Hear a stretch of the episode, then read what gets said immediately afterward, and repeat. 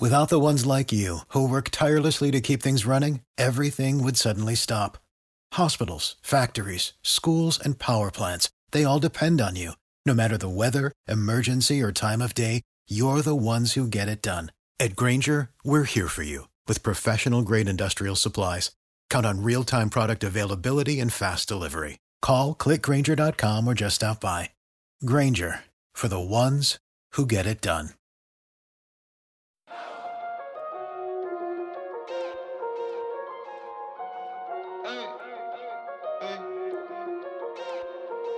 I got him for Lauren.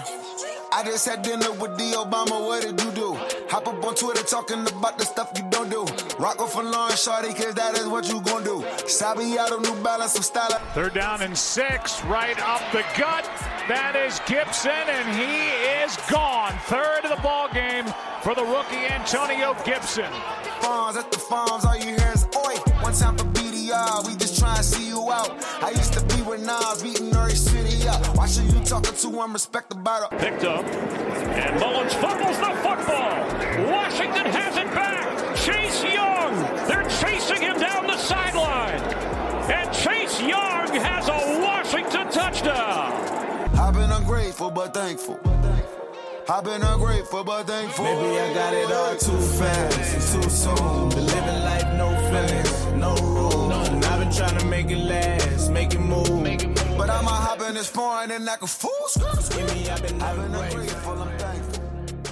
What is up, guys? Welcome to the Birdie Network podcast. I'm your host, Josh Taylor. Usually joining me is Brian Murphy, who has sick baby duty this afternoon. So prayers out to my guy. Brian got his hands full this afternoon.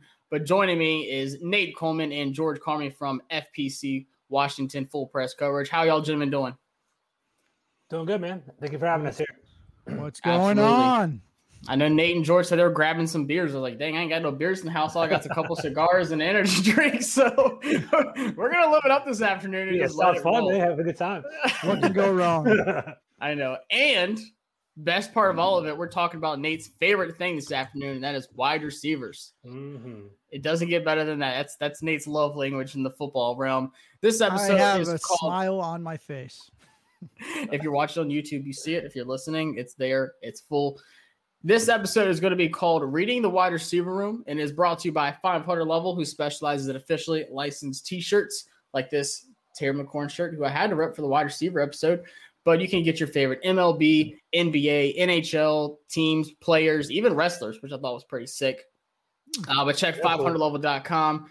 Use our code BNP20 to get 20% off your shirts. This is literally, I'm so picky about my shirts. Like, I wear like the same 10 shirts. This is one of them. And I have a Chase Young one and a Ja Morant shirt. So, most comfortable shirt I own, and it looks good. So, that helps. But, gentlemen, this afternoon, like I said, we are going to be talking about the wide receiver room and what it could possibly look like. Some guys in the draft. We won't dig too deep into it, but I just want to get an overall read of what the room currently looks like. And, you know, talk about how great Dontrelle Inman was last year, um, which, I knew Nate is just Standout dying. star. Standout star. Yeah. And then how Alabama has the top two wide receivers in the draft. We'll Mm. definitely go over that also. But taking a look at our situation last year with our mediocre quarterback play, how many quarterbacks have we had last season? Like three, four? Four. Seems like it was four, exactly. And Terry McLaurin still shines like the superstar he is 87 catches, 1,187 yards, four touchdowns, and a couple lingering injuries throughout the season and just pushed through. Nate, how impressive is it for, you know, we talk about draft guys and Terry being a third round gem for us. How impressive is it that no matter who is on the field throwing the ball, Terry still gets that production? Yeah, I tell you, like Terry is the rare outlier who just exceeds every expectation you could possibly have. He's the only receiver I know of in the history of the NFL to finish in the top 24 and not have a breakout age. I mean, he just it just shows you like may, maybe Dwayne Haskins could have done a lot more with him. Like imagine if Justin Fields was there when Terry McLaurin was there. We'd be talking about him like we talk about DeVonta Smith because he's really old and he played way too long in college. Um, but yeah, Terry Terry McLaurin is uh, fantastic. I mean, I'm excited for him. Uh, another thing that really stuck with me that I, I tweeted this out today is uh, people talk about about uh, Curtis Samuel, and they're worried about like, can he play on the outside? Can he not play on the outside? And in 2019, when Scott Turner was the offensive coordinator for the Panthers, uh, Samuel played a lot more on the outside, and he actually led the NFL in difference between air yards and receiving yards, meaning like there was a huge discrepancy because guess what? All the deep balls were not complete, and the guy throwing him the ball was Kyle Allen. Now, like fast forward this year, uh, Curtis Samuel was the most efficient receiver on deep yardage uh, receptions, and Ryan Fitzpatrick was second in the NFL in deep ball completion percentage. So that's something it just popped out at me. I mean, that's a nice little, uh, nice little bonus there. So that, that's that's a love poem straight to Nate. Those two put together is the, that's the perfect combo. It's, that's a steak and baked potato combo. So this is where it gets interesting because after Terry, we've always just had like this drop off of eh, this guy that's you know undrafted, this guy who drafted in the third, fourth, fifth, wherever. And last season ended up being Cam Sims, who finally, after how many years of you know being the preseason training camp hero for so many years, finally shows up in the regular season. George, what do you think contributed to that? Do you think it was you know Alex Smith, you know, stepping in and being his quarterback, or do you think he just finally took advantage of all these guys going down and actually getting playing time? I think it's natural development, right? What is his third year in the league or something like that? Um, he was plagued with injuries. Um, he just had a tough time kind of developing and you know transitioning to the league. Um, I did like Cam Sims. I was actually one of his hardest critics and hardest detractors for years. And um, you know, everyone kind of argued and kind of looked at his upside and his physical traits, which are there. He's a big wide receiver. He can catch at the high point. Um, he has a lot of good qualities that are there. And it was kind of nice, you know, for a wide receiver four he definitely rose to the occasion. He had a couple large games where he had about like you know tickled about 100 yards and 90 yards receiving there, like that. And uh, you know, tickled 100 yards. And uh, you know, it's like um, I just think the biggest flaw with Washington last year is everybody played up a level. Like you know, like our wide receiver three was playing wide receiver two, our wide receiver four is playing three. And it's like if everyone's kind of took a step back with the influx of Samuel, which they will, I think it was you know provide some depth for us. I think we'll have a well-rounded core now. I think Cam Sims being a wide receiver four will provide that opportunity. And I'm excited. I'm not saying he's going to blow up, I think he will be that big body in the in the red zone if we need him. Yeah, I said this on our show. I think them actually bringing back Cam Sims like was on their list of things to do in this offseason because we've seen how fast our wide receivers went down last year. I mean, we bring in Jeff Badet, Tony Brown, Emmanuel Hall, Robert Foster at the end of the season. It's just like we're citing guys off the street because everyone was going down. Um, and Cam Sims is a guy who, even since back in high school, I remember the mm-hmm. at the Under Armour game, like he just battled injuries throughout mm-hmm. his whole career. Seemed like high school, college, and then some in the NFL also. Um, but after that, Kelvin Harmon, who we had high hopes for going into the season because he showed some flashes with Haskins, looked really good. Um, and then tears his ACL back in July. It was kind of weird because like it went unheard of, and then he's like, "Hey guys, I had surgery today." And we're like, what, "What kind of surgery?" I just tore my ACL. No big deal. Like I'm out for the season. We're just like, "Oh, like that was kind of surprising." Now, Nate, how much do you really expect out of Harmon based off of what you saw the year before? And how hard is it for a physical, bigger guy like him to come back from ACL tear? Yeah, so Harmon wasn't a very good prospect, and that, that was kind of shown out when he got drafted in round six instead of you know like a lot of people are projecting him to go in round two, which is which is interesting.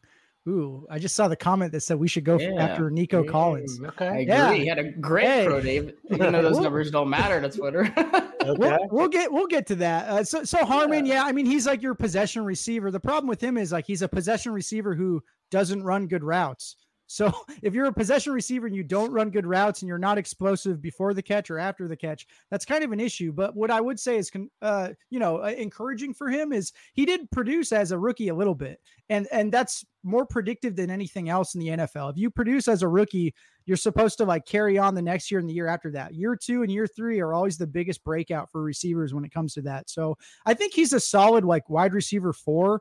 And it, it's funny though because like I say the same thing about Cam Sims and probably the maybe the same thing for AGG. They kind of in some ways they have redundant skill sets uh, mm. maybe by their body size and kind of yep. what they do but i'm not really interested in any of those three guys and the big thing about agg the biggest indictment on him is you were talking about all the receivers we had to bring in at the end of the year well he was healthy at the end of the year and they still chose to inactivate him so that tells you a lot about what they think about him, you know, mm-hmm. at least me personally. So who knows if he'll take a step? I mean, level of competition was big for him. So maybe it'll take him an extra year to adjust. But I mean, we still need a boundary receiver. And I don't know if he'll address it in the draft. But I mean, hey, a guy like Nico Collins, like in round three, that that sounds great to me. I mean, didn't he run? Did he run a four four or was it a four three? I want It to was, say uh, low four four. Hey, 4-4 is I'll have to thought. check. Yeah. But that's um, awesome. yeah, Woo. yeah, I love Nico Collins. Um, I was surprised Michi- him actually for four. Michigan's offense is Yeah. so bad. I like Donovan Peoples-Jones last year. Mhm. He showed some flashes with the Browns. Obviously, they have a stacked wide receiver room, but their offense is like bottom three in the nation, like every single year. Like it's so bad. That's why they can't win games. Um, so you mentioned AGG, and as y'all remember, this was my guy last time because we were Golden live on the draft. yeah, we we were rocking with. it. I was so hyped when we got him, and I'm still I'm still rocking with him. He's still my guy. I still have his shirt that I got made literally the day after we drafted him. Um, but to me, like, and I've been saying this to y'all too, as a rookie, and especially and you bring up a good point, like the elevation and the competition he's having to face now. He had COVID at Liberty. They stayed in school longer than they were supposed to. They were the last college literally to close because of COVID. That's Jerry so Falwell. Jr. was just like, nah, stay open. COVID doesn't exist. just just Dude, I met class. Jerry Falwell Jr. I shook his hand one time. He I'm seemed kind of sorry. squeezy. Does he? That's I'm funny. sorry. yeah. Yeah, no, he's he's uh he's a character. But he stays in school, has COVID, doesn't get really much of a preseason to learn any of the offense. Then he has a hamstring injury throughout the whole season. And we've seen him come on the field sometimes. We're just like, oh, like here he is, but we didn't really see too much production out of him. Going into this season, and we kind of talk about how similar he is with Cam Sims and Kelvin Harmon. Are you like saying like, hey, this is his last straw before maybe Ron and Scott Turner kind of cuts his leash? George, are you saying that they're going to give him time because this is the guy that they drafted? It's going to be interesting. I think Nate- hit the nail on the head. I think um, between Cam Sims and Kelvin Harmon, they all have redundant qualities, but the other two have kind of showed something, right? Like Kelvin Harmon has popped his rookie year, although that was great hands. great hands. Although that was with Haskins, so maybe you know, maybe different quarterback, maybe something different there. Um, and Harmon's a, a very stout and astute blocker. He loves to block. He's kind of aggressive, and I think um, you know Ron Rivera appreciates that. Um, Cam Sims has those physical traits. He's had some you know run after catch capabilities that we've seen and displayed there. You know, 50 yard gains and big plays. I think they will give AGG an honest, earnest attempt, but at the same time, I think they're going to let the board talk to them, right? If a good wide receiver falls to them in the um, you know, second, third, fourth round, they take them, is outperforming them. It's a production business, right? You know, fourth round pick isn't a heavy investment. I mean, it is a investment, so you know, you definitely want them to hit and succeed. But at the same time, you know, maybe you can stash them, maybe you can let them go, but I just don't think you know they're going to give him his best attempt, but they're going to look other places as well. And um, I think Nate, Nate also brought up a good point, right? Going into the playoffs, end of the season, they didn't activate him, right? All preseason, all offseason, we heard how stiff he was and how he wasn't acclimating to the NFL professional game. Um, and now we're seeing that they're, you know, possibly looking at N'Keal Harris in a trade. Sorry, N'Keal Harry in a trade in the fourth round. There's a lot of smoke to the. There's there's not really a love fest. Sorry, love fest for um for him for AGG. So you know, I think the attachment is somewhat there, but at the same time, they could always look to improve. Yeah, it's just nothing to really get too excited over yet. Like you said, Cam Sims had a couple big plays last season. It seemed like his route running got a lot better. Like especially like you said, after the catch, he made some bursts. I mean, compared to what he, we were seeing in Alabama, his route tree was like either go deep or you just kind of cut across the middle. It wasn't really much to him. Hence why he didn't really get used too much at Alabama. Um, but I feel like out of all the three, I honestly think AGG has the best skill set with both getting separation, you know, not relying too much on his size or just being big, um, route running, and then just his burst and acceleration. I think out of the three guys, honestly, I think he's the best, which sucks that he's the one that we're kind of like, hey, we haven't seen anything out of it. Um, so those are our outside guys. Now, there's such an interesting topic that's come up that I've been on fire about, and I've definitely let my voice be heard on this, and that is moving big guys to tight end. Mm, okay. Nate, when the hell did this become a trend? And why is Niles Paul the one guy that keeps getting brought up to me? And it's like, is that our bookmark of moving big guys to tight end? It, it's just a thing people say. I mean, it's not really. I wouldn't pay any attention to it. I mean, it's if, you're talking about receivers and you want to talk about moving them to tight end, that usually means they're bad receivers. Um, case, case in point, Hakeem Butler. I mean, I remember we all loved Hakeem Butler. He was a highly ranked receiver, and now he can't find a job. And some the Eagles wanted to play mm. him at tight end, and he got replaced by Richard Rodgers.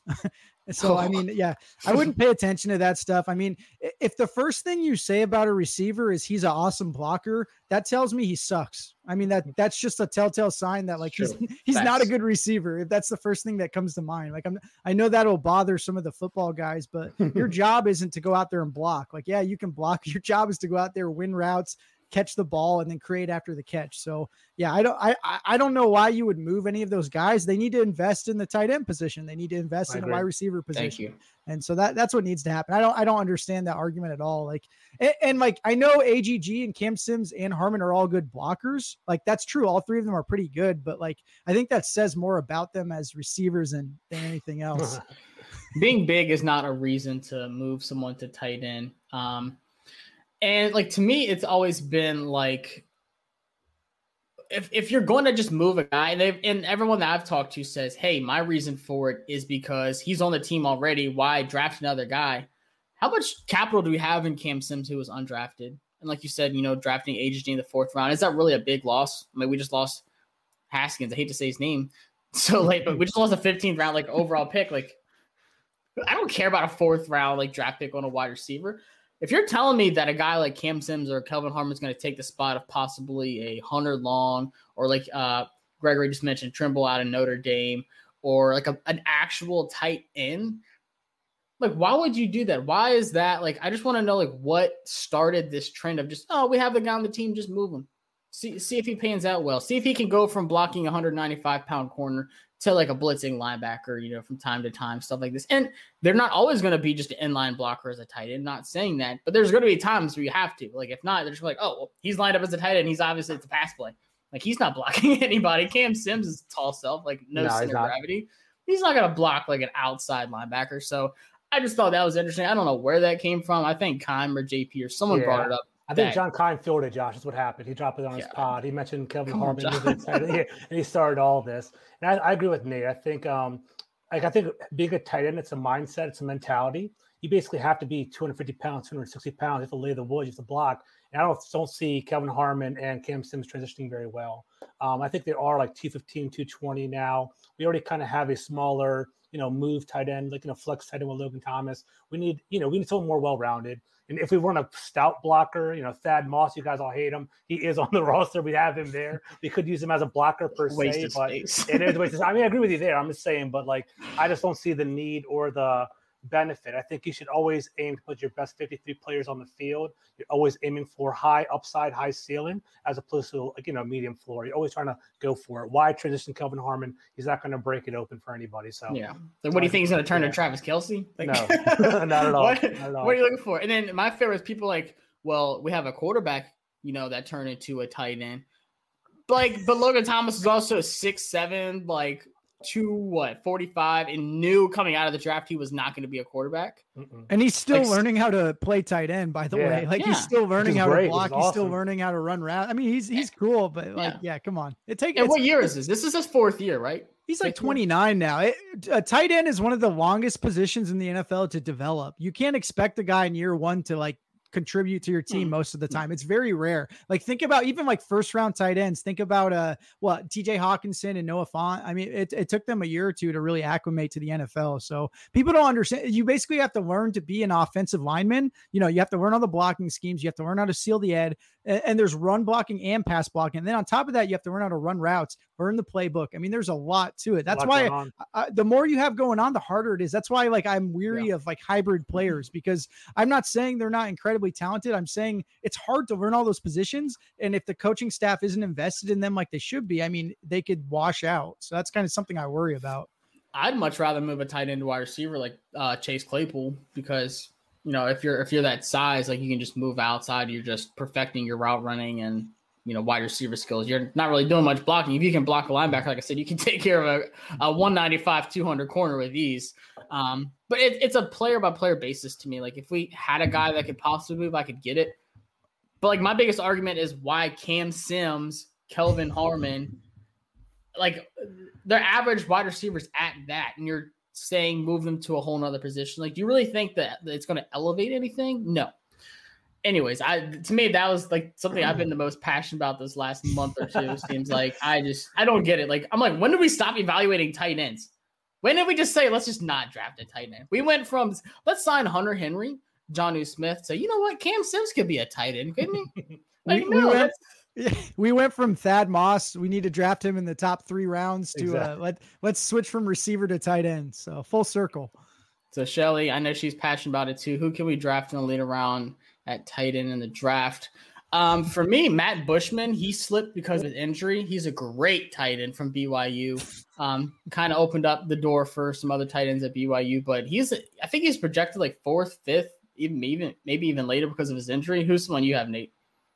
Yeah. So uh, Bu- Bushman is like, dude, he's so old. Come on, He's, he's like he's like he went on a he went on a missions trip. I'm not even like kidding. I think he's like 24 or 25 now. So Look, he by the time he develops into a tight end, he's gonna be like 28. He's gonna be like that's Logan fine. Thomas. Get two, three years out of him. That's all I'm asking for. I mean, if you're talking about a day three pick, like hell yeah, go for it. Uh, so so if, if there's one tight end I love, it's it's uh, Hunter Long. So Hunter Long probably won't He's go not a on day two. guy. Yeah, He- He'll probably go like round four. So that, that's kind of what I'm Mm. thinking. Like that'd so, be good. so Hunter Hunter Long played in two different, completely different offensive schemes. His first year, he played in a run-heavy offense with uh, AJ Dillon, and they just pounded the rock. And he still won all ACC honors as the best tight end in, in that conference. And he won Hmm. that mainly for being a blocker.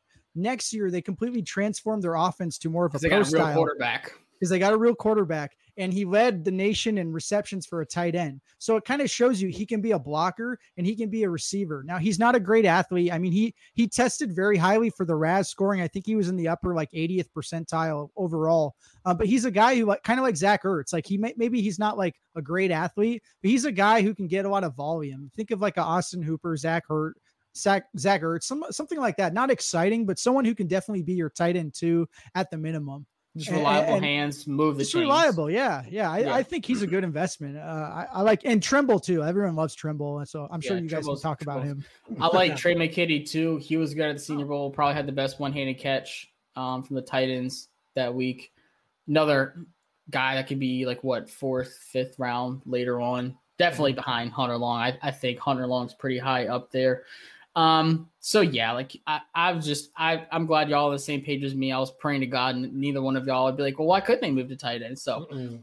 glad y'all have common sense no shade thrown to the people on Twitter. Um, so looking on the inside, Nate, you kind of talked about this with Curtis Samuel. We're not going to talk too much about him, but one thing that I've seen a lot and I've debated a lot on Twitter is people saying Curtis Samuel is going to play a lot as wide receiver Z on that outside role. I don't think so. I you might disagree with me, but I think we signed him primarily to be that slot guy, and then also more in the backfield, just like how he was in Carolina last year. He'll play some on the outside. I'm not saying he's not going to see any of the outside. I think he will, but I feel like we're going to use him primarily as a slot guy, kick Steven Sims off the team, um, and then be a run guy also. How do you think we're going to use him, Nate? Yeah, and I think George probably shares the same sentiment here. But like, so so when Turner was offensive coordinator in Carolina, he played him a lot more on the outside. Mhm. Uh, Joe Brady didn't because they added Robbie Anderson.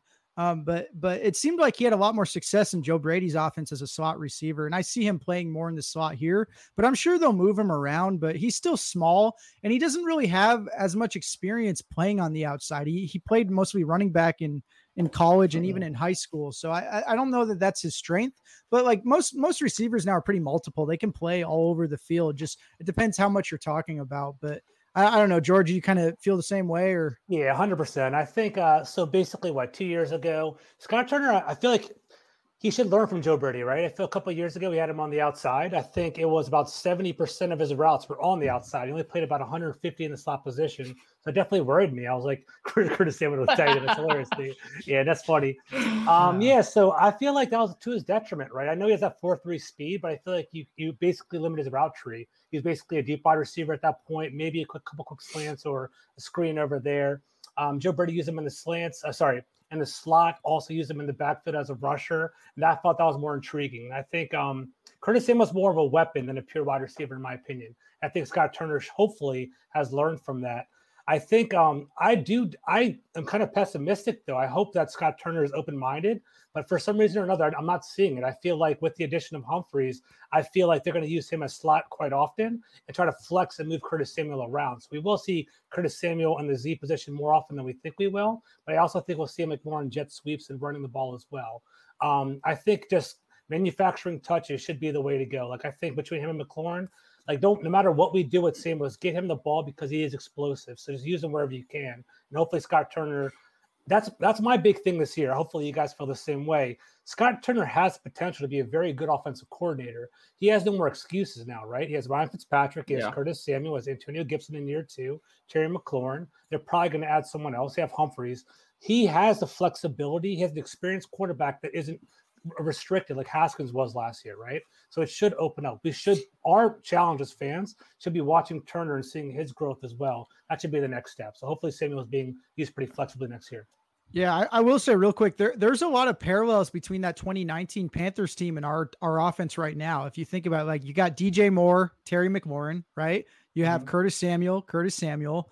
Yeah, uh, for tight ends, you got Logan Thomas and old Greg Olsen. I mean, it's pretty similar. And then yeah, obviously Christian McCaffrey is amazing, but like you're still talking about like a similar offense and and they that offense completely just disappointed. And maybe it's because it was Scott Turner's kind of first rodeo really calling the plays, but um it'll be interesting to see how, what they do because I remember that year they they did an awesome job of like creating opportunities for Christian McCaffrey like out of the backfield, running routes, running flexed out. So maybe you'll see uh, Yeah. Antonio Gibson really get an expanded role this year, and maybe they'll finally be able to run block better because like God, they've been terrible at that.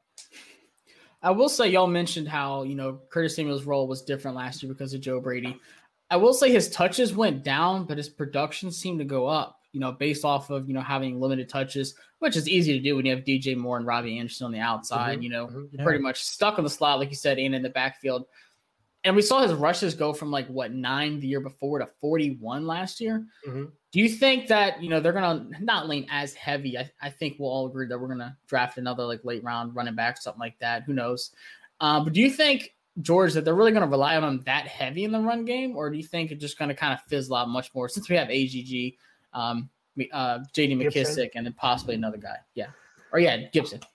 I think about 40 is about a realistic touch option for him in the backfield. I think it'd be very smart to do that as well, right? I think um, just basically we keep hearing versatility, versatility, versatility in the Washington offense. Why not take advantage of it, right? Um, people don't really realize that, but going walking into Ohio State, Curtis Samuels came in as a running back. People always kind of assume as a gadget player, as a wide receiver. He came in as a highly recruited running back, so he does have the ability to actually run in between the tackles on you know anything, a dive, jet sweep, or anything of that regard. Um, I would like to see him in the backfield um, quite often. I don't think it would hurt. Um, you know, how nice would it be to have to, a split back formation? Antonio Gibson and Curtis Samuel, wheel routes going to the side, you know, doing any, anything, you RPO, whatever you want, dude. You have the, you have total flexibility. So um, I would aim for that. I think we should see about 40 um, touches for him in the backfield, hopefully. If you think about it, it's not much, right? 17 game season, what, three, maybe three times a game, possibly, right? Maybe even less than that. So it's not that bad. Go for it. Yeah. I not? mean, he- he's I- like I the think- opposite of Gibson, like went from wide receiver to running back, running back to wide receiver kind of thing. But they, they can both still do both things really well, which we've Yeah. seen. I think we'll see more of Gibson catching next year too. I think your point though, Josh. The only reason his Samuel will be limited is because McKissick is there. I think just having that because he it's kind of redundant. You know, Gibson, McKissick, Samuel, they're all kind of the same. But uh, I don't know. That's the only thing. What are I you gonna see. say, Nate? Yeah, typically what you see with rookie running backs, you guys know this because I'm a fantasy nerd, but their their second year, they they tend to just their their workload tends to skyrocket if they showed something as a rookie. So you're going to see less of JD McKissick potentially because of that, and also because I expect them to play in more neutral game scripts and play with the lead more. But uh, I wouldn't expect 40 carries for Samuel. I would project less than that, only because you got to remember with the Panthers, uh, uh, Christian McCaffrey went out, so he was out, and then on top Yeah. of that, like Mike Davis got Mike Davis was awesome for them, but he got Yeah. banged up quite a bit. So they just decided to use Curtis Samuel a little bit more out of the backfield. I, I think you'll workload off, see that, like, but it, it won't be like that much. You'll see a lot more uh, jet sweeps and uh, stuff like that on the outside, which will be really exciting. He's a lot more dangerous with the ball in his hands than some of these other receivers you think about. Like, you know, like a guy who I think the guy last year who led the NFL in like jet sweeps. Do you guys know? Like, if you had to guess who, I I think it was Robert Woods. And like Robert Woods is like a guy, he's not that athletic. He's not like, yeah. you know, he's not like physically. I would never. It is a weird that. one. Like, Odell. but, but yeah. like he was good. He scored like two or three touchdowns and he he he he had a lot of yards and everything. But like Curtis Samuel is way more explosive. So I think that's like they'll have to honor the uh the jet sweeps and the end arounds more when they know he's back there. Kind of like you, you've seen Tyreek Hill, like wherever he goes, like the defense pays attention. Not that I'm comparing the two, but you get you get what I'm saying. Yeah, it, to, like, to me, it just go ahead. Go ahead. Go ahead. I'll just say what I like about Samuel is he's kind of stout. People don't really realize that. He's like 5'11, 205 pounds. Like he has sort of that running back build, so he's pretty big. So, you know, I don't think he's going to be, he's not going to be like, you know, power running every single time. He should, he should be able to get some touches coming around. So, exactly. Go ahead. Yeah. Sorry about that. No, to me, mm. it's just, it's, it spreads the field out. We talk about how our offense is supposed to look. And I know Nate, me and Nate were actually like pretty impressed by Scott Turner last year compared to other people's. Like me, I think, I mean, Georgie might have been too, but I feel like people were really harsh on him. Mm-hmm. But it was really that first season. We still had so many missing pieces. We talked about all the wide receivers we had to bring in throughout the whole season. We start, we talk about how we need another tight end, like, and then the quarterback play. Like, there's so much like missing. I feel like we're going to see more of his offense this this season, and it's just going to be more of guys spread out. It's going to be more speed, especially on the outside. Um, like you said, in rounds and stuff like that. Let's talk about more guys on the inside. So to me, I know me and George are bigger Isaiah Wright fans than Nate is for sure. We talk about this a lot. Um, and I think we're all Steven Sims haters. And then Adam Humphries. So Nate, I haven't really heard you talk too much about Adam Humphries, you know, just on Twitter and stuff like that. I've seen your breakdowns and threads and stuff like that. Love those, by the way. If you had to really put like a, a short resume together for Adam Humphries to uh, a, a Washington fan that has no idea who he is, doesn't really watch much outside of him, how would you describe him to the fan base? He's your replacement level slot receiver. He's a guy who can find separation in the middle of the field and he, he knows where to settle in the middle of the field to create a little bit of separation to, you know, and he's very reliable as a as a catcher of the football, but he's nothing special. I wouldn't get like he's gonna be the starter. He's a guy who gets banged up a lot, but uh I, he's a solid addition. He can probably return punts too, but he's not very explosive. But he does have a really good rapport with uh, Ryan Fitzpatrick. They played together in Tampa and he kind of had some of his best games with Fitzpatrick Patrick. So so I, am excited about him. I think I think he's a slight upgrade in the fact that he's he's more sure handed and I mean he's a veteran. He knows how to find the holes in the defense. So he's not bad. Yeah, he that's one thing he mentioned in his press conference was Fitzpatrick. He's like playing with him just makes the game even more fun than it already is. And he talked about that one play out Fitzpatrick, what was it, like five yards beyond the line of scrimmage, like the lateral pass backwards to him. um, just crazy stuff like that. So like that's kind of things that get me hyped uh, for our offense. So it really kind of leaves out Steven Sims and Isaiah Wright. I know we can't put too much in them. Both undrafted free agents. Both I feel like we kind of maxed out, even though Isaiah Wright was his last season, was his first season. Um, looking at those two, is there anything in them really that just screams George that these guys need to come back as like a third option at slot receiver? Or are you letting both of them go? I think Isaiah Wright, I think he's on the outside looking in. Like they might invite him back to training camp this offseason and kind of give him one last look. But I think he's the most expendable out of everybody. I think uh, Steve Sims let down like the entire Washington organization. I feel bad saying that, but he's like he, he, he let down the entire, the entire organization. He basically ended um he ended the 2019 season on an upswing, right? Like he looked like really he came in. He um, had upside. He, you know, I think he had, he strung together a couple great games. Like I honestly, he was my like, you know, I'm to take that L. He was my he was my breakout player for 2020. I thought he was to walk in and just be that like that. You're just to feed him in the slot over and over again. But um, I think uh, once like coach Ron Rivera is an old school type of coach, right? He is unreliable. He drops the ball. You know, he's definitely on on crucial positions or sorry, crucial plays. He's also muffled a couple punts as a punt returner, and I don't see him coming back. You know, I see like him coming in training camp, but depends on who we draft this offseason. Um, one uh, one thing that Nate mentioned that I thought was a great point was Adam Humphries. He is a starter level slot receiver, um, but I think he, for like two years in a row, he like has an 85 percent, like 85 PFF grade for drops. Like he has one of the fewest drops in the league. is very reliable. He's going to be that clutch slot receiver that we need. So um, I'm happy with him, but I think uh, you know Nate also mentioned very well that his injury. I think he had concussion history, which uh, I think he lost nine games last year, if I remember correctly. So that is something to worry about with him. I will say, like, I feel like we haven't seen a lot of Isaiah Wright. Like I said, I'm not putting too much into him, but like he was an All American, you know, special teams returner at Temple at one point. Like That's I feel true. like it's worth it's worth at least kicking the tires on. Yeah. Um, considering we have Danny Johnson, and that's really that's really it. I guess Adam Humphries is returning kicks, but That's like if he's yeah, well yeah, Strowman too. I don't really like DBs returning kicks. Do y'all like? I don't know. I've never been a fan. Like even when I'm playing Madden, I take them out.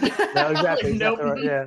Yeah. I, yeah, I it, it doesn't matter to me. Like as long as you just catch the pat, you catch the kick, and like even if you kneel down, I don't really care. Just Yeah, don't fumble. touchback. You know, Just don't be make it a negative play. Just don't make it a negative play. Exactly. Exactly. Which we seen a good bit of Sims last year. Yeah. Real quick, like anytime you get an undrafted free agent or a day three pick, like just be happy if they make the roster. I mean, any Exactly. Like for Steve Sims, the fact that he made the roster and contributed in a meaningful way as a rookie, that's more Yeah. than you can really expect. So just don't don't expect these crazy things out of these guys because that's that's crazy to expect the undrafted free agent to even like make a practice squad. So yeah, I, I think he's on the bubble. Isaiah Wright's on the Isaiah Wright can't play receiver, so I, I don't see him developing. He wasn't a good receiver in college, so why is he going to be a good receiver in the NFL? Um, but like, yeah, special teams is great, but like if I could use his roster spot for someone else who can play receiver and be a good returner, I mean, let's just do that. Yeah, I mean, undrafted free agents are nice. Like Steven Montez is supposed to be like our next weapon up here. I mean, so I thought you were gonna say I thought you were gonna say like James Robinson. I'm like, yeah, they are nice, and then you said Montez. still, I mean, Yeah, according to direction. Twitter, we're gonna we're gonna use him like the Saints use um Dude, that guy's that guy's getting Hill. cut. yeah, I think so too. Um, so this is an inter- interesting guy, real quick. Cordarrelle Patterson's definitely out there, um, upgraded the position. Is he worth kicking the tires on? I mean, he's no Devin Hester, but still one of the uh, top returners in the last few years, honestly. Yeah, he's Nuts. one, one of the, one of the three best of all time. I mean, yeah, it's at least with him, you know, he can play like backup receiver. So yeah, that would be that would Yeah. be awesome addition. So my question, George, is we talked about you know Sims, Isaiah Wright, more than likely both getting cut. Maybe one comes back, maybe one's practice squad. My biggest question is finishing out the guys on the outside. If you had to pick between Harmon, AGG, and Cam Sims next year, and you have to get rid of one, who is getting cut? Have to get rid of one.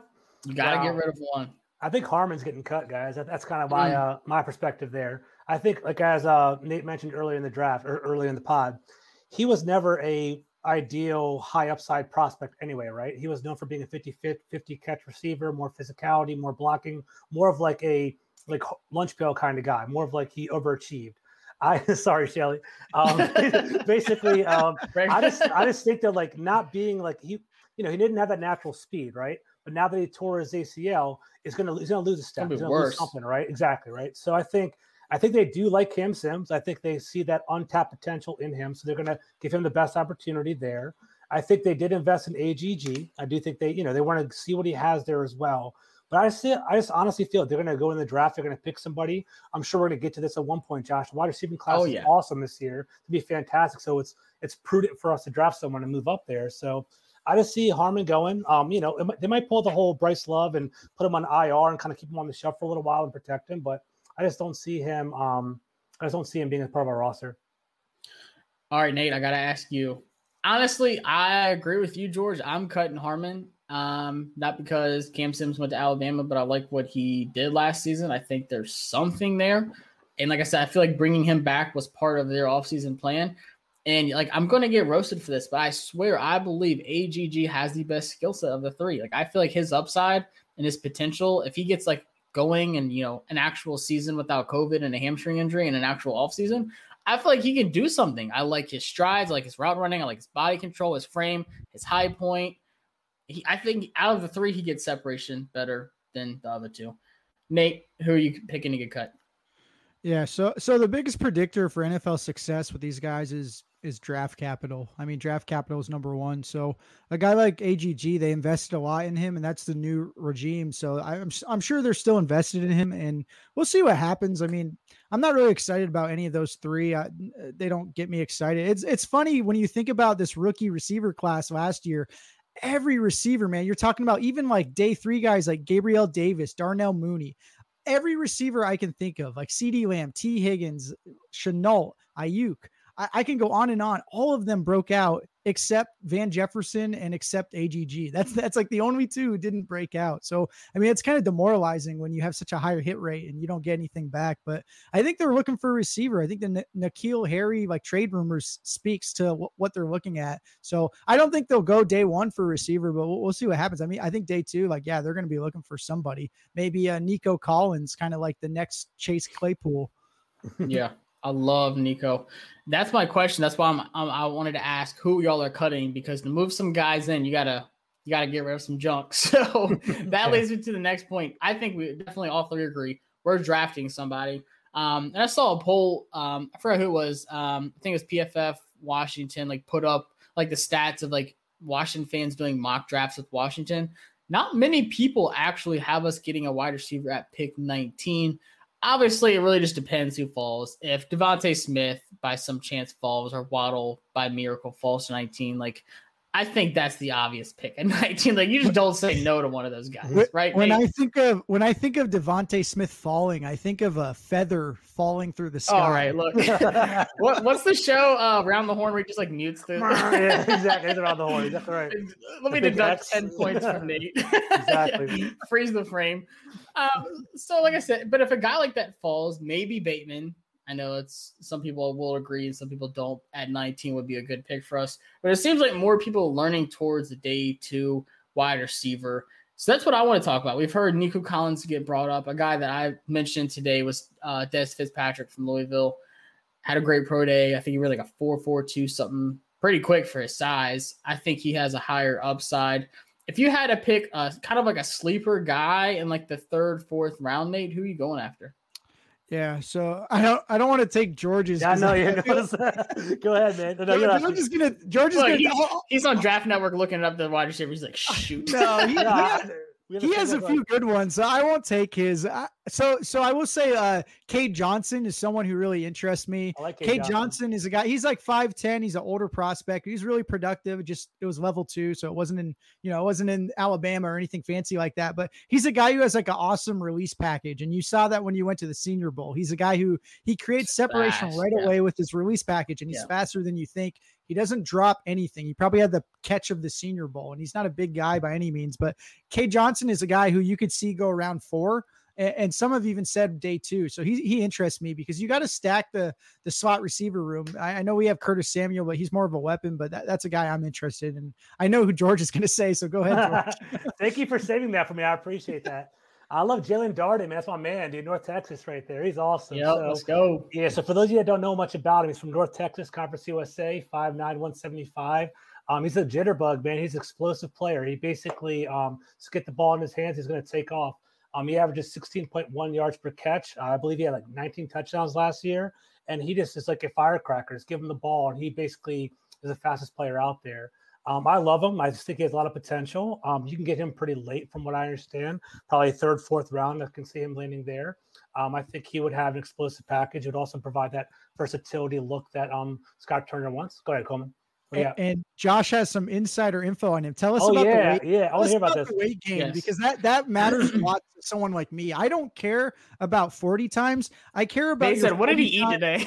yeah. I care about 40 times in reference to your size and your weight. That means so much more. If you run a four five, but you're six foot four, 220 pounds, that's more impressive than a 150 pound guy running like a four four. Yeah. So me and Jaelon talk boy. on the daily. Like I love this dude. Like him and Austin Watkins. Those like my two guys. Austin Watkins is another guy. Great hands. You can be play on the outside. Terrible offense at UAB. Someone I'm looking at in the fourth round possibly too. Um, but the one thing with Darden, I don't know how exactly how small he was as a freshman.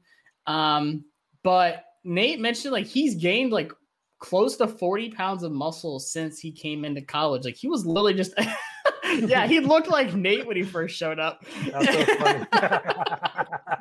and now he's a stud. Like, and he told me, like, I was like asking like when his pro day and stuff was, and it was like what two days ago? I think it was a yesterday. It was like, like two days ago. Yeah. But like he's been like around like the 165 range like once the season ended and he was like i'll be 175 by pro day and he waited like 174 and a half or something like that pretty close to it and i know he wants to play like the 180 185 range which would be phenomenal Um, and I mean that's what people knock DeVonta Smith for. Like Nate throws his jokes around how small DeVonta Smith is, but he plays like he's Calvin Johnson. Um, so that's like that's the knock is like the size, but like I don't know. I'm I'm not too harsh on like size. Like if you play big, that's what I look for. Like competitive toughness and like your your play speed and your play strength. Like t- to me, I'm not too worried about the scale. But the Does fact it- that he is gaining weight helps for sure.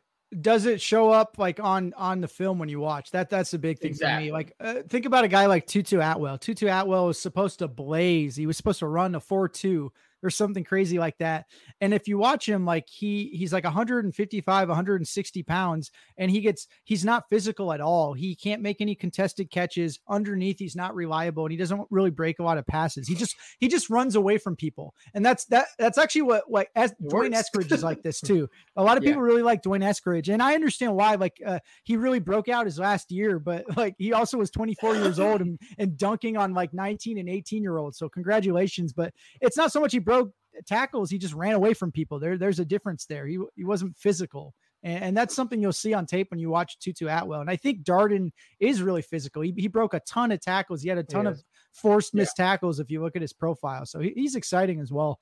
And if you look at like his size and stuff like that, people just say, "Oh, just throw him in the slot." But I feel like he could play on the outside too, uh, because of what you mentioned, Nate. Someone else that Gregory mentioned, uh, I like to call him Dynamic Brown, uh, Dynamic Mm, Brown. Phenomenal tape. Like he has some of the best tape out of wide receivers. Like Nate, he's over there drooling. sit back, Sit put a seatbelt on. no, I love Brown's game. Same with Dazz Newsome. Like that offense, there's so many weapons. Not even to mention like the running back room, and then Sam Howell. Like it's it's insane. But I love uh, Dyami Brown. Like I would be ecstatic if we got him here. Um, he also mentioned Anthony Schwartz. I'm not too high on Anthony Schwartz just because he went to Auburn. Um, so- same with LSU guys. Um, but to me, to me, it's really just looking at. And my question for you is: you mentioned Cade, but could you actually play Cade on the outside, or is he like a strictly mostly slot guy? You can 'Cause, play. Like, do we Cade need on- another slot? Yeah, I thought he was more of an outside guy, right? Nate? No, he so he is more of a slot guy. He can play on the outside. special teams some a little bit too. Yeah, Okay. he did play on the outside like there, but like he's mostly a slot. He's like five foot ten. He's he's not really Yeah. that big. So he's not really a boundary receiver, but I mean he's still uh he's still good. I mean he can still play on the outside occasionally. He's just not a guy you want all the time. But if I could talk He's about not like Rashod Bateman or yeah, he's no he's no Rashod Bateman, but like Dyami Brown, if you give me like 30 seconds to talk about him. So so I know so, some people are starting to hear more about him because Chris Sims like ranked him. I think Chris Sims had him ranked like some it was like number 3 or uh, that guy just like fourth or fifth. Yeah, that guy just lay he sits in a layer and just watches film by himself. He doesn't like cross check his work. He's a confirmation bias king. He doesn't like he has no frame of reference. He just like makes up wild assumptions, but he, people always remember like his wild calls that worked. And you don't remember all the failures and stupid things he says. And that's kind of like how it goes. That that's like Stephen A. Smith or, or Skip in a nutshell. But anyway, Mhm. Dyami Brown is a, a proud member of the Triple 20 Club. And that's breaking out before age 20, 20 touchdowns in two seasons, and then over 20 yards per reception. He has been the best deep threat in college football the past two years. Sorry, Jaylen Waddle, but you have to play enough to be the best deep threat, deep threat in college football. And some guys, like, you actually have to be on the field. So, Yeah. but he's, Five. he's a, yeah, he has a limited route tree. I will say that it's more of like vertical stems, but he's a guy who's really good at getting releases. And that's something that's so huge transferring to, from college to the NFL. That's something Terry McLaurin was great at. It was releases. That's what that's what really what separated him. But uh, but he can also run a mean slant. Dyami Brown can run a mean slant. He can create after the catch. North Carolina just never really asked him to do that. But that that's a guy I really like. He's probably going to go day two, and we probably won't have a shot at him. But I, I do like Brown a lot. Yeah, uh, there's, there, I mean, the, we could literally talk draft wide receivers for a couple hours because it's loaded. um, but to me, it's just, it's really about scheme and fit, and like what we really want. Like, I, I like how a lot of people are just be like, oh, go get you know Shi Smith, go get like this guy who's gonna play strictly in the slot. Like, I'm like, why? Like, to me, I just, I'm, I've been wanting that outside big guy so bad, like that Rashod Bateman. You know, Nico Collins, kind of outside wide receiver. To Terrace Marshall. Were you not going to say that? no. I mean, but at 19, he's I don't think he Nah, makes wait it to 19. He's not Yeah. gonna make it to 51. I think he could go in round one, like the end of round one, maybe something Yeah. like that. Out there. I think that's one thing we should look at. I know I know Nate's all about this too.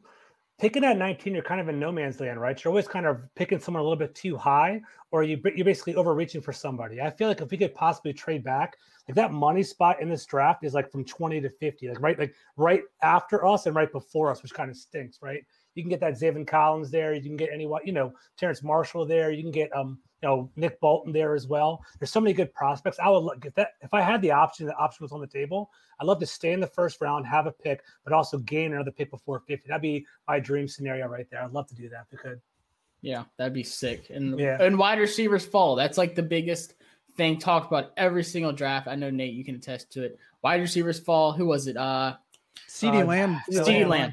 Yeah, Yeah. CeeDee Lamb fell like way out where he was projected to go. And he- By the way, CeeDee Lamb, I, I'm gonna hurt a lot of people feeling. oh, I'm gonna hurt a lot of people's feelings. I think he'll be He'll the best up. receiver in the NFC East by this gonna- time next year. He's gonna blow up. I agree with you, Nate. that one Yeah. catch was filthy where he like fell He's back great. and that was Yeah. yeah, it was dirty. But we have Ted McLaurin, I don't care. I, I love but um Yeah. So two quick little lines because I've been doing a lot of betting lately. Speaking of which, hopefully Michigan's winning right now. Um okay, yeah, Hornets won, so we're good.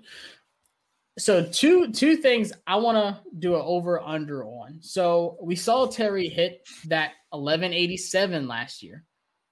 My question is Are you going over or under 1,200 receiving yards for Terry next season? This is with the addition of Curtis Samuel, Adam Humphries, not huge hit to the numbers, and then possibly drafting another outside guy. Do you think it's reasonable for him to hit that 1,200 mark? Because, you know, the quarterback play has increased with Fitzpatrick now. Nate, I'm to start with you.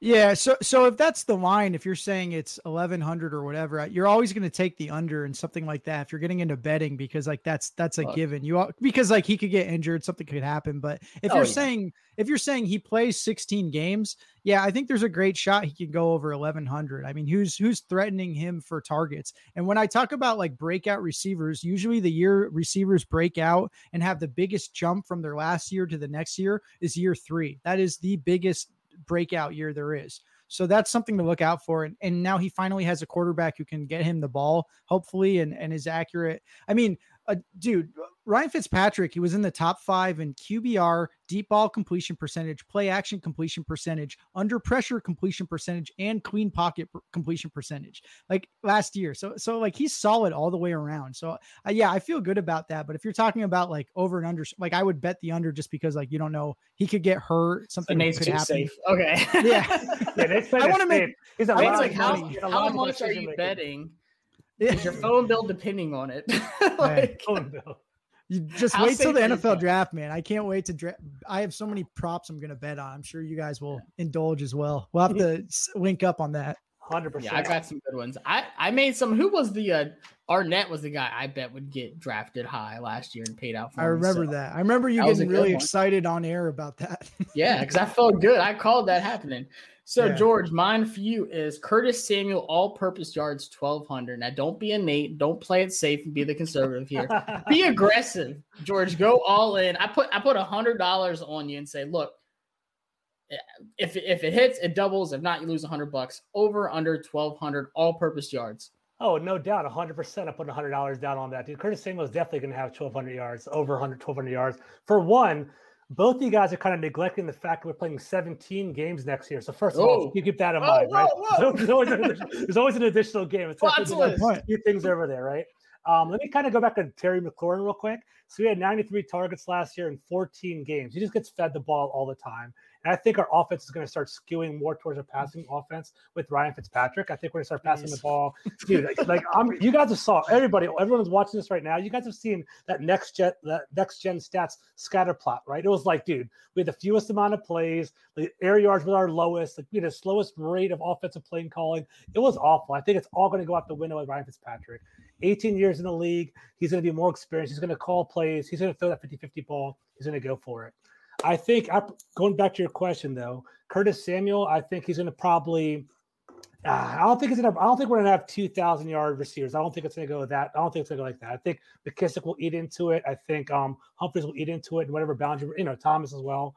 So I think Samuel probably Uh, 1200 I think so though. I think between 800 yards, I think he'll do it. No, know, Nate's not into him. I think, No. I'm- think I he said like 850 and then add like 250 rushing yards. Like That's what I'm last season, he had like 870 and like 300 something.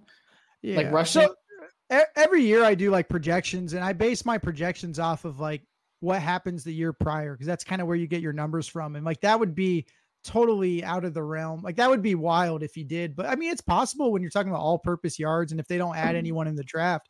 But uh I mean, again, Samuel has to stay healthy and I, I don't know. I, I could see that, and we did see a big uh, uptick in like passing the ball more and and and faster pace of play. And we still weren't good last year, and it's because like our offense was so inefficient throwing the ball. But I mean, you're seeing the right things from Turner. You're seeing the right process. You're just not always seeing the results. And when he's gotten good QB play, guess what? We almost beat the Super Bowl champion. So Mm. that was that left a really nice taste in everyone's mouth. So like, let's see what happens next year. But That's true. 1200 would be wild for a, a second receiver on our team. I mean, I remember when people were saying the same thing about Curtis Samuel in 2019. They were saying this is his big breakout year and he's going to crush it, and that never came to fruition. So.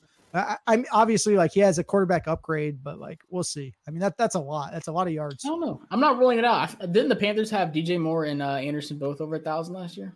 They they did, but like the year before that, they just had Curtis Samuel and DJ Moore. So like it was it was just those two, and that's why everyone was like Curtis Samuel's going to break out, and he kind of he it was hard on the outside. Cam got hurt, and then you had Yeah. Kyle Allen have one of the worst seasons we've ever seen for a quarterback. He really turned around his career here in DC, which is pretty cool to see.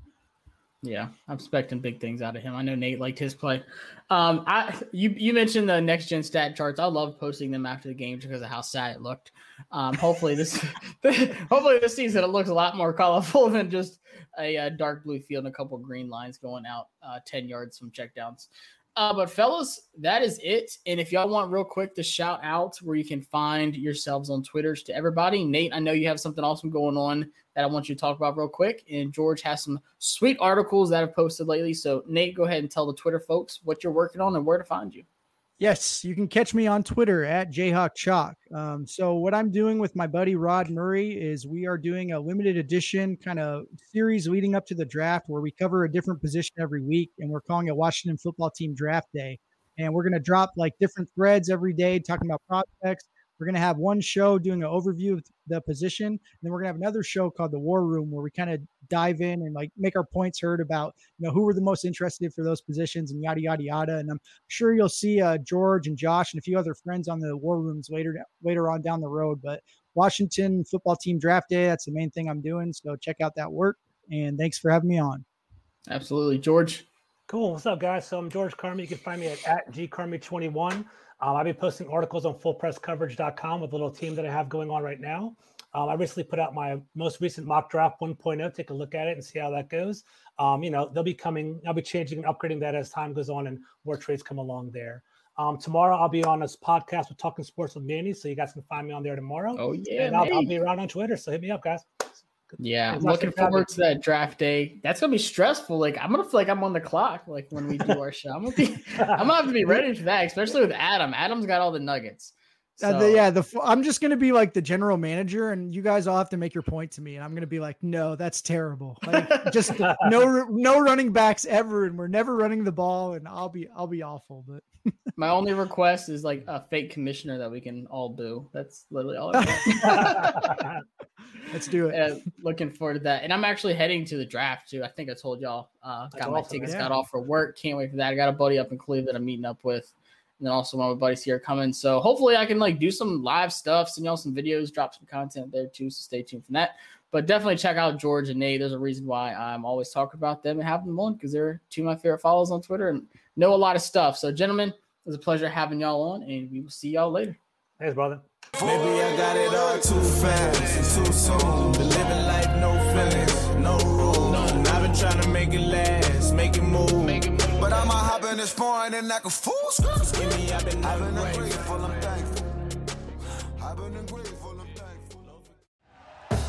Thank you for listening to Bleav. You can show support to your host by subscribing to the show and giving us a five star rating on your preferred platform. Check us out at Bleav.com and search for B L E A V on YouTube.